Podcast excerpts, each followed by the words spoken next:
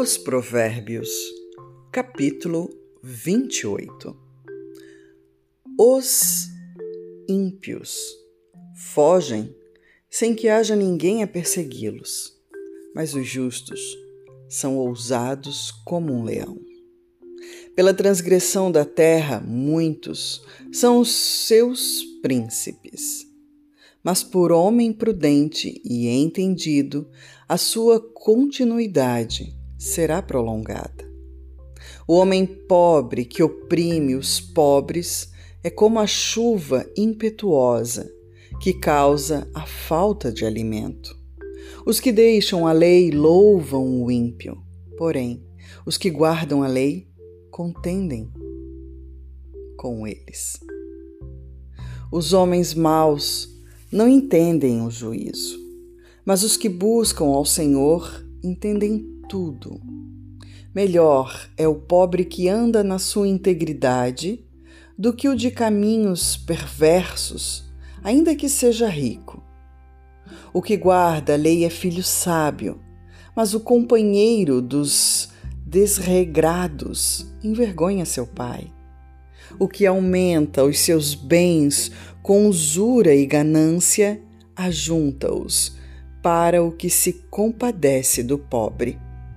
O que desvia os seus ouvidos de ouvir a lei, até a sua oração será abominável.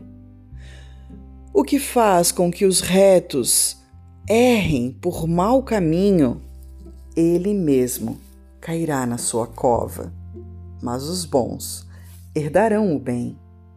O homem rico é sábio aos seus próprios olhos, mas o pobre que é entendido o examina.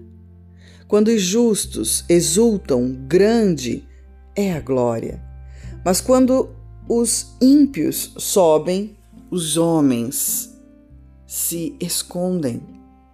O que encobre as suas transgressões nunca prosperará, mas o que as confessa e deixa alcançará misericórdia. Bem-aventurado o homem que continuamente teme, mas o que endurece o seu coração cairá no mal. Como leão rugidor e urso faminto, assim é o ímpio que domina sobre um povo pobre. O príncipe falto de entendimento é também um grande opressor, mas o que odeia a avareza prolongará seus dias. O homem carregado do sangue de qualquer pessoa fugirá até a cova, ninguém o detenha. O que anda sinceramente salvar-se-á, mas o perverso em seus caminhos cairá logo. O que lavrar a sua terra virá a fartar-se de pão, mas o que segue a ociosos se fartará de pobreza.